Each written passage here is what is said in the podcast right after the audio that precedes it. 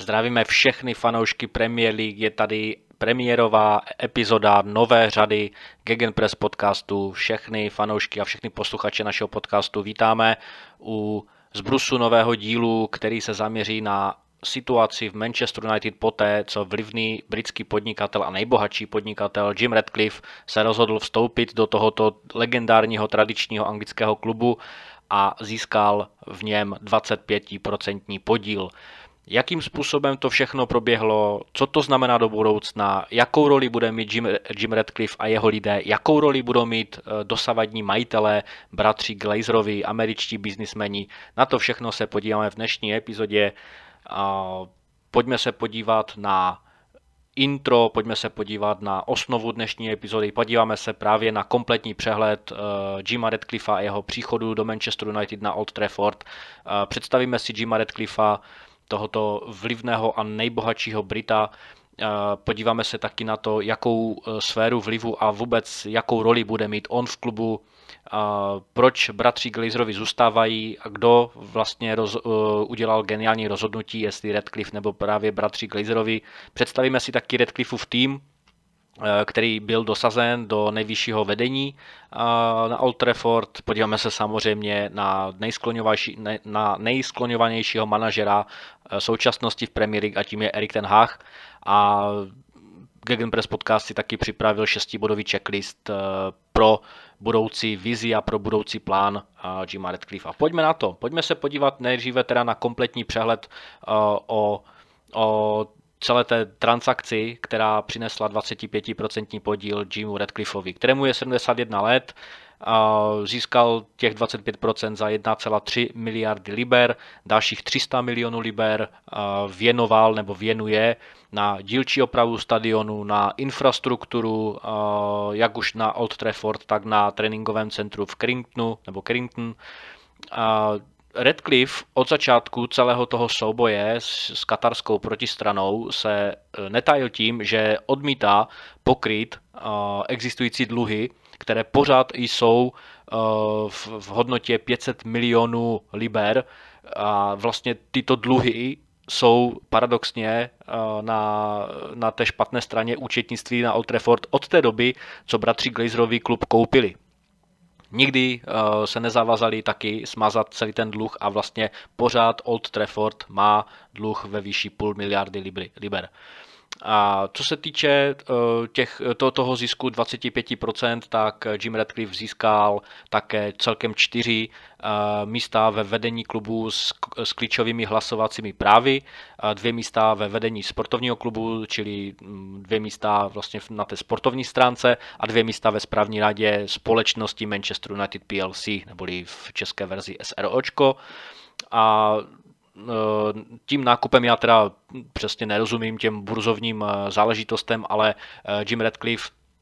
získal nebo nakoupil akcie 3DA a 3DB, takže ti z vás, kteří rádi sledujete finanční záležitosti a burzu, tak rozhodně asi víte daleko lépe než já, o čem je tady řeč. Touto transakcí, kdy Manchester United oznámil vlastně během Vánoc 24. a 25. to kompletní, to kompletní dokončení transakce ze strany Jima Radcliffa, tak eh, skončil ten 13-měsíční proces hledání nového buď to majitele, a nebo nového spolumajitele. Bratři Glazerovi si uh, vlastně rozmysleli v průběhu celého toho procesu uh, ten úplný prodej a naopak se rozhodli pro kontroverzní krok a sice zůstat v klubu, uh, což uh, fanouškům Manchester United vůbec nepřidalo na klidu, ba naopak. Redcliffe eh, samozřejmě má veškeré své mění, ke kterému se ještě dostaneme skrze svou petrochemickou firmu Ineos, eh, kterou vlastní ze 60%. Je to petrochemický gigant, který se taky eh, celosvětově angažuje i, v, i vlastně ve sportu. Je, Jim Redcliffe je dlouhodobým držitelem permanentky, ať už Chelsea nebo Manchester United, možná i dalších klubů. Za celou tu dobu souboje právě s katarským šejkem Jasinem bin, Hadam, bin Hamadem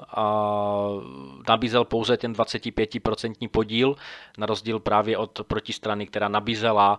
100% odkup a včetně smazání celého toho dluhu, který byl zmíněný dříve ve výši půl miliardy liber. A Katařané také nabízeli celý odkup, odkup celého klubu za více než 5 miliard liber, což byla fantastická nabídka. Dokonce se hovořilo o tom, že Katařané navýšili v průběhu celého toho jednání nakupní částku na 7 miliard liber, ale není to nikde potvrzeno, samozřejmě nemůžeme to nikde, nikde stoprocentně potvrdit. A co se týče Jima Radcliffa, tak eh, fanoušci Chelsea eh, asi vědí, že se pokoušel taky eh, před rokem získat Chelsea, ale tomu nevyšlo, protože nikdy vlastně nedorovnal tu, tu vyvolávací nabídku nebo vyvolávací cenu v hodnotě 4,5 miliard liber. Co se týče Jima Radcliffa a jeho firmy a jeho uh, inter, interesaci ve sportu, tak Ineos má 194 poboček na celém světě ve 29 zemích. A roční zisk uh, a vlastně hodnota Jima Radcliffa jako takového je zhruba kolem 65 miliard dolarů a Ineos má více než 25 tisíc zaměstnanců, Jim Radcliffe, jak už jsem zmínil, vlastní Ineos ze 60% a má v, v této společnosti ještě dva blízké partnery, Johna Reese a Andy Curry. Uh, jeden z nich vlastní 20 nebo 40%, nebylo to zveřejněno, a ten druhý právě ten těch zbylých procent dostá. Uh, Jim Radcliffe, samozřejmě fanoušci uh, Ože Senis vědí, že Ineos je výhradním partnerem a vlastně majitelem Ožesenis. Je to jediný klub, který má nějaké, nějaké vyšší předpoklady v bojích ve vlastní domácí lize a v evropských pohárech. Navzdory tomu všemu však Ožesenis, který Jim Radcliffe koupil v roce 2019, vyměnil za čtyři sezóny čtyři různé manažery. Dále eh, Redcliffe vlastní švýcarský klub Lausanne Sport, eh, který získal v roce 2017 taky ze 100%. No a fanoušci, fanoušci Formule 1 vědí, že Mercedes AMG Petronas uh,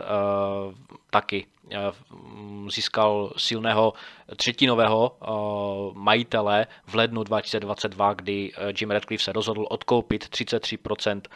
tohoto F1 týmu, který má bohatou a hlavně úspěšnou minulost, ale v posledních třech sezónách už tolik ne, protože prim ve Formuli 1 patří Red Bullu,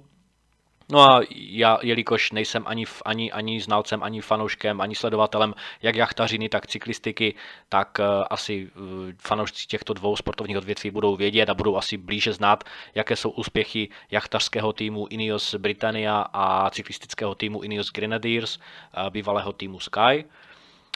Co se týče Jima Radcliffa a jeho vlivu v Manchester United, kterým získal skrze těch 25%.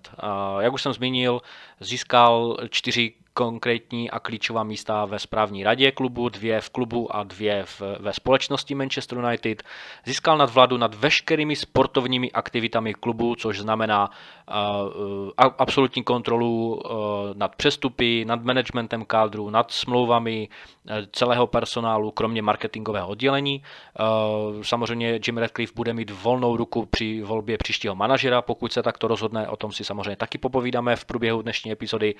Bude mít kontrolu kontrolu pers- nad personálem, bude moci řešit scouting, bude moci řešit trenéry, bude moci řešit různé analytiky a, dál, a tak dále a tak dále. Samozřejmě má na starosti, nebo bude mít na starosti kompletní zprávu stadionu, infrastruktury, tréninkového centra Carringtonu a, a bude mít uh, volbu nad, strake, nad strategickým rozhodováním v rámci sportovních záležitostí klubu. Co se týče bratrů Glazerových, tak ti, jak už jsem zmiňoval, zůstávají, rozhodli se zůstat, rozhodli se neprodávat celých 100%, eh, ačkoliv teda eh, na začátku celého toho hledacího procesu nového majitele se Eh, rozhodli vyjádřit eh, vlastně do médií, že hledají nového kompletního majitele, stoprocentního majitele a že se rozhodli eh, pod nátlakem fanoušků prodat klub, ale nakonec si to rozmysleli, nakonec si řekli, že přece jenom Manchester United je tak velká marketingová značka, která generuje obrovské marketingové příjmy navzdory slabým sportovním úspěchům, takže nakonec se rozhodli zůstat kompletně tedy vyklízejí sportovní úsek, kompletně tedy uh, se vzdávají toho tlaku na sportovní úspěchy klubu a zůstávají pouze jakožto majitele a jakožto, uh, jakožto hlavní vedoucí celého obchodního uh, směru, celé té obchodní větve a marketingové větve a biznisové větve Manchester United. To znamená, že pořád mají 100% kontrolu nad tím, zda v budoucnu klub prodají, stále mají kom, kompletní a úplnou kontrolu nad tím, kdo další přijde do klubu, jestli nějaký nový spolumajitel. Mají stále i kontrolu třeba nad volbou toho, jak bude naceněna vstupenka na Manchester United, jak bude naceněna permanentka na Manchester United a tak dále a tak dále. Všechny tyto marketingové záležitosti eh, zůstávají v rukách bratrů Glazerových. Dle nepotvrzených eh, informací nemají právo veta na Redcliffovi rozhodnutí ve sportovních otázkách, to znamená, eh, jakkoliv se Redcliffe rozhodne udělat cokoliv v rámci sportovních záležitostí, tak bratři Glazerovi, i kdyby to právo veta měli, tak podle mého osobního názoru si myslím, že stejně bratři Glazerovi nebudou řešit sportovní záležitosti klubu a vyloženě všechno nechají na, eh, nebo ve správě Jima Redcliffa a jeho vlastních lidí dosazených do tohoto klubu. Co se týče jediná, jediná otázka, jediný otazník, který bude v skrze eh, přestupové období, a sice kdo bude eh, definovat rozpočet na přestupy, kdo bude definovat vlastně ten rozpočtový balíček, jestli to bude skrze finanční záležitosti a tedy eh, majitelů klubu, kteří, kteří budou definovat, kolik vlastně Manchester United bude alokovat finančních prostředků na přestupy, anebo jestli to bude taky ve zprávě uh, Jima Radcliffa, který bude alokovat rozpočet právě na přestupy skrze, dejme tomu, příjmy z, z jiných přestupů, protože zatím není známo, jakým způsobem se vlastně Manchester United uh, definuje rozpočet a kdo, kdo má na, za, za tuto záležitost plnou zodpovědnost. Bavíme se o tom, jestli bratři Glazerovi udělali eh, geniální rozhodnutí, anebo jestli 25% podíl je geniálním tahem ze strany eh, Jima Radcliffa, protože toto se teď v médiích, zejména v Anglii, hodně často propírá, hodně často spekuluje. A já souhlasím s názorem, že geniální rozhodnutí patří ve prospěch bratrů Glazerových, protože zůstávají v klubu, pořád budou mít ten jasně generovaný eh, zisk a profit, pořád budou mít de facto v, v rukách silný, silný asset, silnou položku, kterým je, nebo kterou je samozřejmě klub, klubové akcie, kterými jsou klubové akcie Manchester United, protože eh, Manchester United je eh, burzovní značka, akcie, které jsou na, na New Yorkské Eh, na New Yorkské burze, tak se, tak se s nimi obchoduje a samozřejmě díky tomu mají bratři Glazerovi obrovský zisk, protože samozřejmě Manchester United bez ohledu na to, jak se jim bude dařit v lize, tak pořád budou obrovskou značkou, obrovskou marketingovou značkou, obrovským brandem, který právě uh, generuje ten obří zisk uh, pro, pro americké podnikatele. A to je vlastně to gro a to je vlastně ta alfa omega rozhodnutí bratrů Glazerových, kteří se rozhodli, že uh, asi budou mít hodně složitou práci získat nebo koupit třeba jiný klub eh, v evropské, dejme tomu nějaké pětici top league a udělat z nich, eh, udělat z tohoto daného klubu eh, stejně silnou marketingovou značku jako Manchester United. Já si myslím, že pro ně to rozhodnutí bylo jednoznačné a sice zůstat u toho, kde jsou, ignorovat tu obrovskou vlnu nevole fanoušků Manchester United, kteří si přáli během celého toho procesu transakce klubu a procesu eh, předání klubu, aby bratři Glazerovi vypadli z klubu doslova, aby prodali 100% celého klubu, ale to se opravdu nestalo a tudíž fanoušci budou i nadále skandovat na, na, na zápasech We want Glazers out, takže to nebude vůbec žádná novinka. Na, naopak eh, bratři Glazerovi se, jak jsem zmiňoval, zbavili té, té angažovanosti na sportovním úseku, takže jakékoliv, jakékoliv případné sportovní neúspěchy a věříme eh, v rámci podcastu, že ty neúspěchy eh, na poli sportovním eh, přijdou i nadále pro Manchester United, protože ta situace není vůbec utěšená, tak se bude ukazovat prstem asi na Jima Radcliffa, dejme tomu v rámci toho, jakým způsobem nastaví strategii klubu, jakým způsobem se mu bude vlastně dařit uh, uh, plnit ten plán, který si zadal a sice zlepšit tento klub na poli sportovním, uvidíme, ale samozřejmě nebude to všechno, všechno přes noc. Ani ten nejvíc, optimistič, nejvíc optimistický fanoušek Manchester United nemůže čekat, že Jim Radcliffe v průběhu jednoho, dvou nebo čtyř měsíců změní Manchester United na neporazitelný klub, který bude atakovat ligu mistrů a který bude atakovat titul v Premier League, to se rozhodně, uh, rozhodně každý fanoušek Manchester United může rozloučit s touto vizí a s touto vidinou, že ještě v průběhu této sezony, této rozjeté sezony uh, bude mít Redcliffe nějaký extrémní vliv. Protože, uh, proč to říkám, vyšlo najevo, že sice celá ta transakce byla teď v prosinci oznámená a vlastně Eh, akceptována a celé to rozhodnutí v rámci struktur Premier League je samozřejmě brano v potaz, ale je tady jeden velký problém, no problém v uvozovkách pro fanoušky Manchester United, kteří si eh, přejí, aby změny přišly velice rychle tak eh, až nejdříve někdy v únoru, v březnu bude dokončen nebo dokončena celá ta transakce 25%, protože se musí udělat audit, musí, eh, audit veškerých, eh, veškerých finančních záležitostí, musí se udělat celý ten proces kompletace, celý ten proces převodu 25% a insidři v rámci anglické ligy, v rámci médií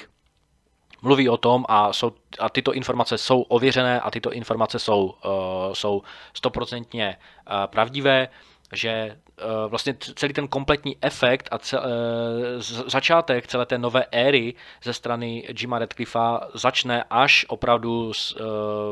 někde na jaře, počátkem března nebo nejdříve začátkem března, kdy se skompletuje celý ten, celý ten převod. To znamená, celá ta transakce bude trvat někde dva měsíce a teprve posléze začne eh, Jim Radcliffe úřadovat ve svém novém klubu. Eh, je, jak, jak, eh, jak velký dostatek prostoru bude mít pro práci na poli sportovním. Já věřím tomu, že bratři Glazerovi a všichni fanoušci Manchester United tomu taky rozhodně asi věří, že bratři Glazerovi prostě dají ruce pryč eh, ze všech těch sportovních záležitostí, už si oddechnou, nebudou muset řešit přestupy, nebudou muset řešit ani, ani tu strukturu v klubu jako skrze eh, sportovního ředitele, nějakou analýzu, Eh, přestupu, co, co by vlastně eh, Manchester United pomohlo a tak dále a tak dále. Takže to všechno bude mít teď ve své sféře vlivu Jim Radcliffe a bratři Glazerovi, tak budou moc rádi, že budou pouze, pouze a jenom sbírat eh, generovaný zisk z burzy, generovaný zisk z prodeje marketingových záležitostí a tak dále a od nic dalšího se starat nebudou. De facto je to win-win situace, ale pro obě strany. Bratři Glazerových jsme se teď zastavili na delší dobu. Jim Radcliffe eh, věřím tomu, že rozšíří své eh, spíše, spíše velice střízlivé a spíše nízkoprofilové sportovní, sportovní portfolio. Nevím teda, jak moc je ta, cyklistika, ten jaktařský tým, jak moc, jak moc je, to, je to atraktivní položka, ale asi rozhodně ne tak jako položka Manchester United. Avšak přichází do klubu, který má legendární status, který má status eh, obrovské značky, a je to, je to i výhra pro něj, protože 25%, eh, který nabízel v porovnání ze 100%, ze 100% odkupu nebo ze 100% odkupem ze strany eh, šejk, katarského šejka, si myslím, že je pro něho výborná situace, výborná transakce a výborná koupě, výborný biznis kde on zase naopak bude řešit pouze tu sportovní stránku a eh, uvidíme, jakým způsobem bude moct eh, generovat úspěchy na poli sportovním skrze své velice široké mantinely, co se týče nějakého manevrovacího prostoru. A co se týče fanoušků a médií, tak eh, na to si počkáme asi až na konci eh, právě této rozběhlé sezony, na koho budou ukazovat prstem v případě, že se třeba, dejme tomu, Manchester United nepodaří proklouznout do ligy mistrů, jestli pořád, a já očekávám, že pořád tady bude uh, hmatatelná podstatná část fanoušků, kteří budou ukazovat prstem na bratry Glazerovi, a možná ta menší část bude kritizovat právě Jima Radcliffe, ale jak říkám, mm, Jim Radcliffe potřebuje mít dostatek času, bude, bude řešit možná první rok, až od začátku, dejme tomu příští sezóny, bude teprve moci aplikovat svou vizi, eh, když dokončí dosazení všech klíčových pozic, protože pořád se bavíme o tom, že nevíme, kdo bude sportovním ředitelem klubu, což je jedna z položek, u které se Radcliffe zavázal, že bude řešit co nejdříve, ale k tomu se taky dostaneme v rámci těch eh, struktur. A na to právě teď jdeme. Podíváme se na tu strukturu, na novou strukturu nejvyššího vedení. Jimmy Radcliffe si teda do sportovního úseku přivádí nebo přivede dva dlouhodobé partnery. Tím prvním je Jean-Claude Blanc, a je sportovním eh, CEO celého Ineos Group nebo celé skupiny Ineos. Byl sportovním eh, CEO což je vlastně ten nejvyšší, uh, nejvyšší, nejvyšší pozice v rámci sportovních záležitostí. Jak ve fotbale, tak ve formuli, tak i právě v tom cyklistickém a jachtařském klubu a bude mít na starosti sportovně strategický rozvoj klubu Manchester United. No a tím druhým je David Brailsford, což je taky dlouhodobý přítel a dlouhodobý partner Jima Radcliffea. Je sportovním ředitelem, takže je vlastně přímým podřízeným Žana Kloda Blonka, a e, bude mít na starosti performance e, záležitosti klubu, to znamená výkonnost, kvalitu kádru, rozvoj kádru a tak dále, možná i tu analýzu kádru. A tito dva právě Jean-Claude Blanc a David Brailsford se budou starat o přestupy, budou se starat o rozvoj klubu jako takový, jako takového a všech těch, eh, všech těch sportovních záležitostí. No a další dva členové eh, společnosti Manchester United SRO, čili té větve, která, se kterou se obchoduje na burze, tak eh, těmi jsou Rob Nevin a John Rees, což jsou vlastně dva mm, klíčoví biznismeni po stranách Jima Radcliffea. Tím eh, Rob Nevin, tím prvním, eh, je sportovním prezidentem eh, Ineos Group, takže de facto na papíře by měl být nadřízen právě Žanu Klodovi Blankovi a Davidu Brailsfordovi. Oni dva se budou zodpovídat nejspíše jemu v rámci, dejme tomu, nějakých výsledků, a Rob Nevin jim právě naopak bude asi podávat tu pomocnou ruku na, na poli uh, organizačním a na poli finančním. No a finančním ředitelem bude John Rees, který už dlouhodobě pracuje právě s Jimem Radcliffem. Uh, co se týče odcházejících lidí z Manchester United, tak eh, fanoušci United vědí, že už, uh, už, už, si, už si dost dlouho pamatují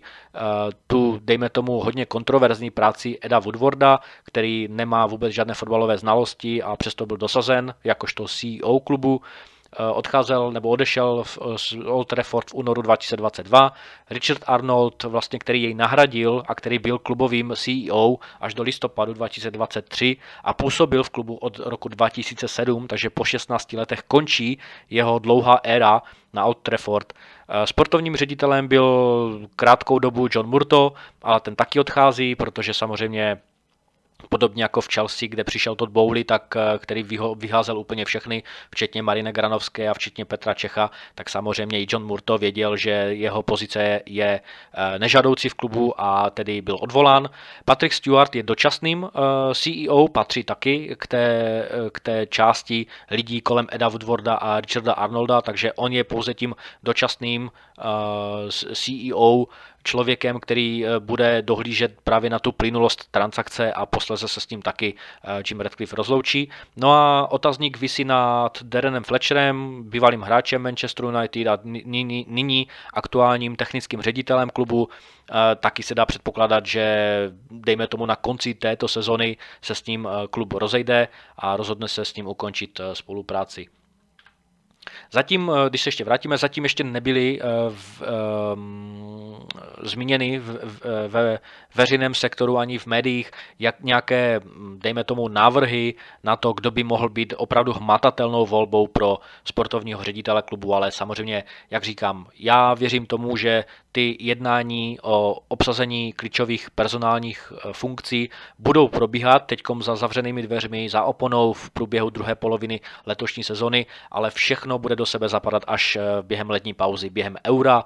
a samozřejmě i nový coach bude, bude v řešení až během, během, eh, během letní pauzy. Proč? Protože momentálně Erik ten Hag a další kapitola této epizody je je jakože hodně jednoduché říct, vyhodíme trenéra a dáme tam někoho nového, ale teď momentálně na to není čas. Každý fotbalový fanoušek, eh, každý rozumný a alespoň trošku znalý fotbalový fanoušek ví, že eh, vyhazov manažera není jenom ze dne na den, ale je to taky nějaký proces, který trvá v rámci, dejme tomu, nějakých právnických záležitostí a rozhodně pokud máte teď vanoční program, tak rozhodně není čas eh, řešit nějakou, eh, nějakou dlouhodobou eh, vizi s nějakým novým manažerem. Co se týče třeba eh, Nottinghamu Forest, ano, ten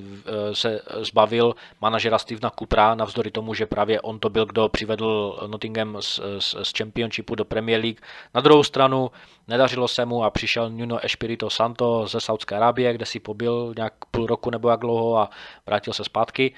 Tam je ta situace samozřejmě jiná. Tady uh, se jedná o Manchester United, tady se jedná o nějakou dlouhodobou vizi, tady se nejedná o nějaký uh, krizový management v rámci sestupových vod, tady se jedná o to, zdali Erich Ten Hag uh,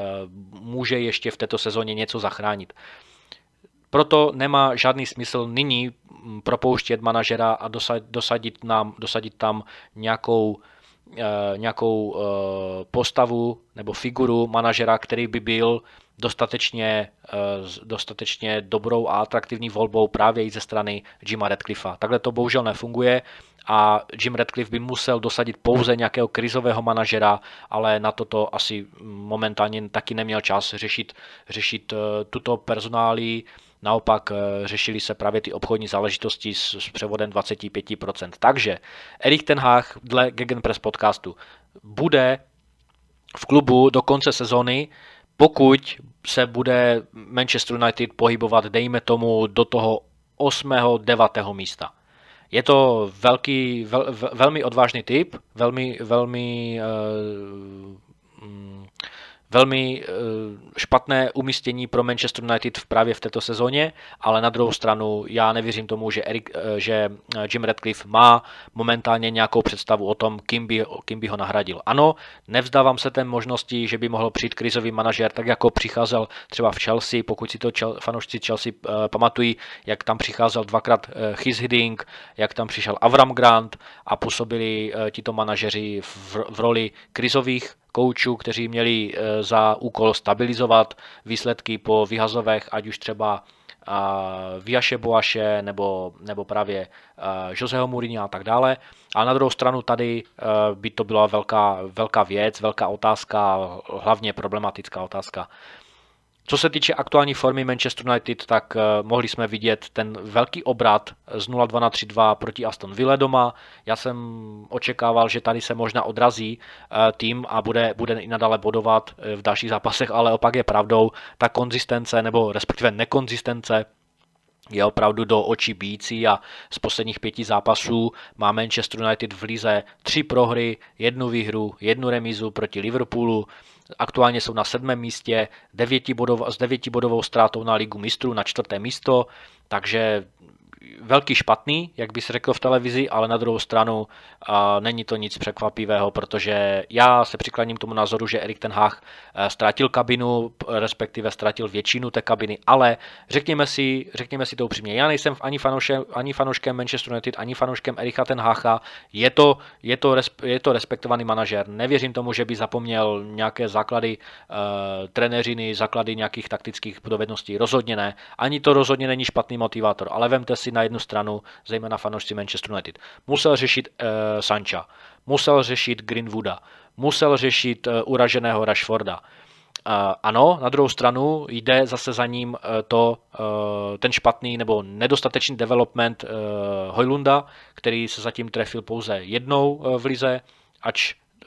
byl získán jakožto výborný wonderkid ze série A, kde hrál za Atalantu, ale kde se taky moc neukázal a byl dosazen jako primární útočník eh, na Old Trafford, což je špatný krok, špatný sportovní krok. Je to rozhodně výborná akvizice do budoucna, ale rozhodně to není útočník, na kterého byste měli spolehat eh, v rámci nějakých bojů v Lize mistrů a v rámci bojů o, eh, v Premier League o právě o umístění do příštího ročníku Ligy mistrů. Eh, dá se, dá se taky kritizovat Erich ten Hag za dosazení Antonyho, za nákup Onany. Oba dva tito velmi extravagantní hráči nepředvadějí výkony, eh, které by měly ehm, spacifikovat tu vysokou pořizovací cenu, zejména u Antonyho, který, který eh, je opravdu YouTube playerem a Onana se snaží, a souhlasím s tím názorem, který byl velmi zajímavý, padl někdy před dvěma týdny, Onana je typem brankáře, který chce, aby každý jeho zákrok vypadal velmi, velmi atraktivně, velmi efektivně. Já s tímto názorem opravdu souhlasím a právě někdy to jde na úkor nějaké kvality toho zásahu, jistoty toho zásahu. Jeho rozehrávka jeho, jeho uh, schopnosti číst přímé kopy, jeho schopnosti číst ne, uh, nějaké nepřehledné situace ve vápně jsou velice mizerné a uh, Manchester United taky inkasuje hodně nevinucených gólů a to, to jde právě za Erikem ten Hákem, protože prostě angažoval Onanu, rozhodl se pro toto golmana a uh, jde to prostě za ním, ať, ať, už to, ať už je to spravedlivé nebo ne. Co se týče Jima Radcliffa, když se vrátíme zpátky k majitelovi, je velký konzervativec a údajně se hovoří o tom, že by chtěl britského manažera, mluví se o Grahamu Potterovi. Jestli Graham Potter by zvládl Manchester United, o tom nejsem vůbec přesvědčen, když nezvládl Chelsea. Není to ani o tom, že by měl svého, svého patrona, svého spojence v, v osobě Jima Radcliffa, ale jde tady o ty ega, jde tady o tu kabinu, jde tady o ty hráče, kteří zde jsou, o ty nevyřešené problémy, o o, o tu situaci s Janem Sanchem, který by poté vycítil šanci od, od nového manažera, ale choval by se pořád stejně, nepřišla by žádná sebereflexe za jeho pozdní příchody na tréninky, za jeho pozdní příchody na porady a toto všechno jsou prostě problémy, které se musí v kabině a posledně na hřišti projevit. Pokud by hrozil nějaký obrovský kolaps výsledku pod Erikem ten Hákem po té lednové pauze, kdy přijdou na zradu vlastně dva týdny vyplněné FA Cupem a Carabao Cupem a dalšími vlastně nelígovými zápasy, a reprezentační přestávka je až někdy, myslím, únor nebo březen, tak pokud by v této době Jim Radcliffe se rozhodl, že by angažoval nového manažera, musel by, musel by to udělat velmi, velmi rychle, velmi plynulé. OK, mohl by to být Graham Potter, protože je teď momentálně volný. Jsou další trenéři, kteří by mm, mohli přicházet v úvahu, ale byl by to velmi, velmi uh, odvážný krok směrem do neznáma. Navzdory tomu, eh, že Manchester United se vůbec teď nedaří a ty výsledky jsou naprosto hrozivé hlavně ta, ta nekonzistence výsledků není vůbec dobrá a hodná jména Manchester United, tak pořád eh, bude Jim Radcliffe čekat eh, na buď to nějaké hmatatelné zlepšení, a neopak, ne, nebo naopak výrazné zhoršení. Smlouvu má Erik Ten Hag do léta 2025, takže se tady nebude jednat o nějaké ohromné odstupné. Já pořád věřím tomu, že zkrátka, e, e, že zkrátka Jim Radcliffe vydrží do konce této sezony. I třeba s tím výhledem, že se Manchester United nedostane do, prem, do, do ligy mistrů, že se dostane třeba, dejme tomu, v nejhorším případě, v nejhorším možném případě do evropských pohárů protože nějaké peníze prostě generovat uh, tento klub musí skrze evropské soutěže, ale pokud by se tak nestalo, tak samozřejmě není to žádná ekonomická katastrofa pro, pro klub. Je to prostě, je, bude, bude to pouze prestižní úder na Solar, ale na druhou stranu uh, v létě bude daleko více času, bude více klidu a hlavně bude ta situace na trhu s manažery a na trhu s hráči daleko lepší. Protože na druhou stranu nemá smysl Eriku Tenhákovi teď při, při, eh, přivádět nové posily v lednovém přestupovém okně, které začne od 1. ledna, abyste potom Erika Tenháka odvol, odvolali na konci sezóny. Protože to, že Eh,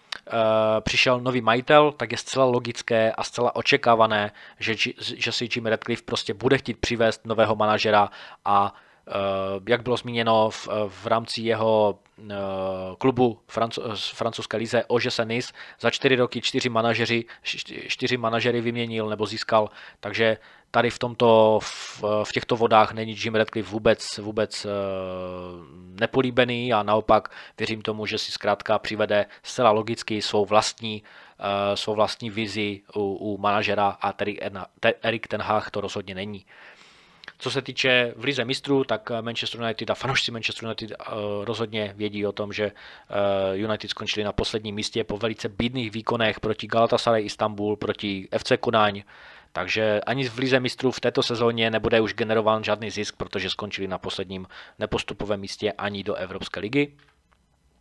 A pojďme k závěru v rámci nějakého šestibodového checklistu Jima Radcliffa. Tím prvním bude rozhodně, že se bude muset ukázat jakožto velmi schopný uh, majitel sportovního klubu nebo spolumajitel sportovního klubu, který navzdory tomu, že má pouze čtvrtinový podíl, tak má na starosti tu nejklíčovější a nejviditelnější sféru klubu a tudíž tu sportovní. Pokud já osobně, já osobně pokud by byl fanouškem Manchester United, tak bych nečekal razantní obrat dříve než za dvě sezóny. Z celého toho business hlediska, z celého toho sportovního hlediska nemůžete mávnout proutkem a, a říct si, OK, všechno bude fungovat za měsíc. Vemte si v potaz nasledující věci. Nový manažer,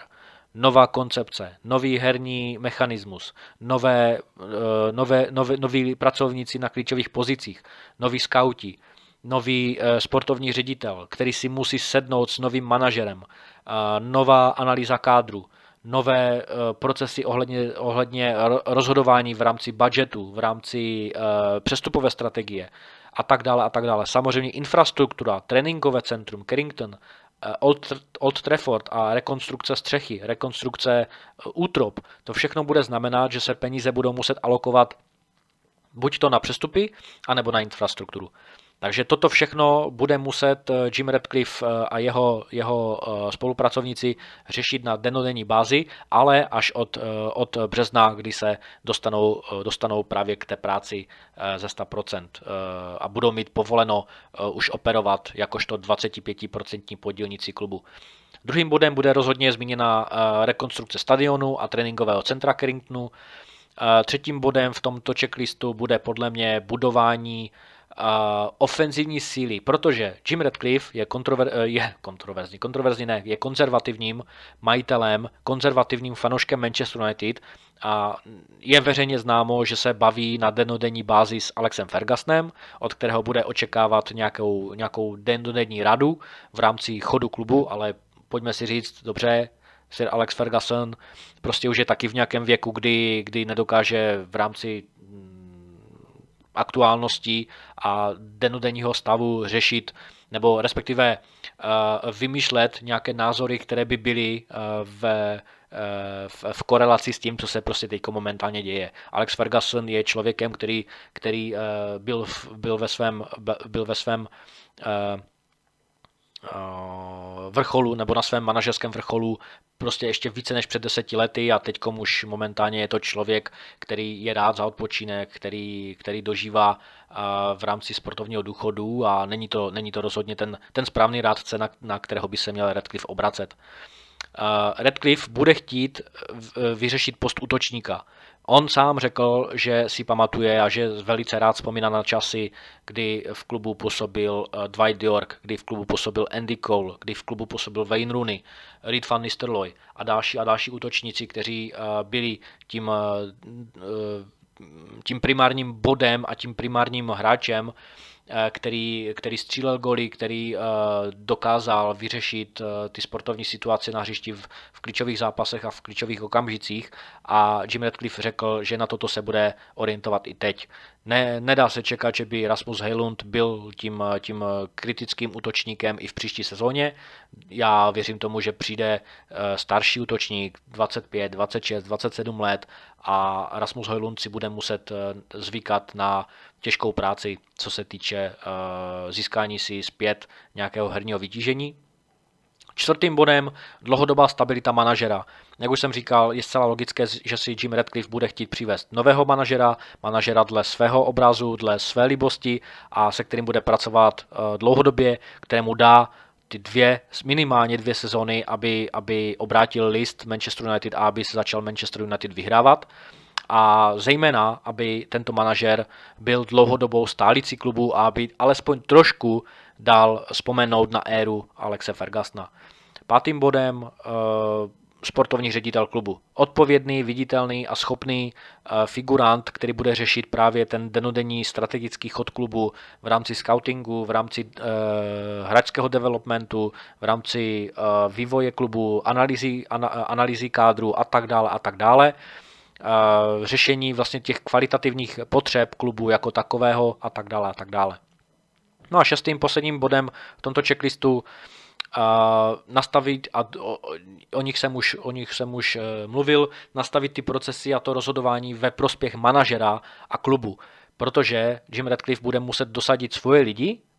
kterými jsou hlavně zde vyobrazeni David Brailsford a Jean-Claude Blanc, A tito dva budou muset najít společnou řeč právě s manažerem, s ostatním tréninkovým štábem,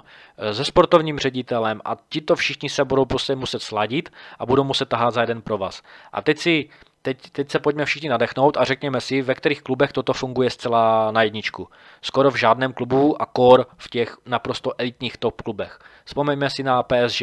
vzpomeňme si na uh, Tomase Tuchla v Chelsea, vzpomeňme si na Antonio Conteho v Chelsea, v Juventusu, vzpomeňme si na na uh, Bayern Mnichov a Thomas Tuchel a samozřejmě jiné manažery v, uh, a, a může to být, může to být, může to být i samozřejmě zmíněný Nagelsmann nebo nedávno odvolaný Nagelsmann, který uh, měl taky nepokoje v klubu s Oliverem Kahnem a s Hasanem Salihamidzičem. Takže to všechno jsou klíčové prvky, které musí Jim Radcliffe dát do, do nějakého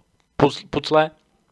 a musí to všechno fungovat tak, aby z toho těžil klub a aby z toho těžil, eh, těžila soupiska, aby, aby, aby ty výsledky byly vidět na hřišti. A to bude velký, opravdu velký eh, krok a strategicky důležitý a kritický bod eh, celého tohoto checklistu. Takže tohle byla nová epizoda v rámci nové sezóny a v rámci nové řady Gegenpress podcastu. Všem posluchačům moc děkujeme za poslech, za slednutí eh, této epizody na Spotify. Navštivte i naši facebookovou stránku, pokud budete chtít. Budeme moc rádi za váš odběr. Budeme samozřejmě taky moc rádi, pokud navštívíte naši eh, premium eh, platformu na Hero Hero, kde si můžete poslechnout jak fotbalové podcasty, tak podcasty o Formuli 1 pod jednou střechou za jednu cenu 4 euro. Pro tuto chvíli je to všechno a v novém roce se na vás Gegenpress Podcast bude těšit.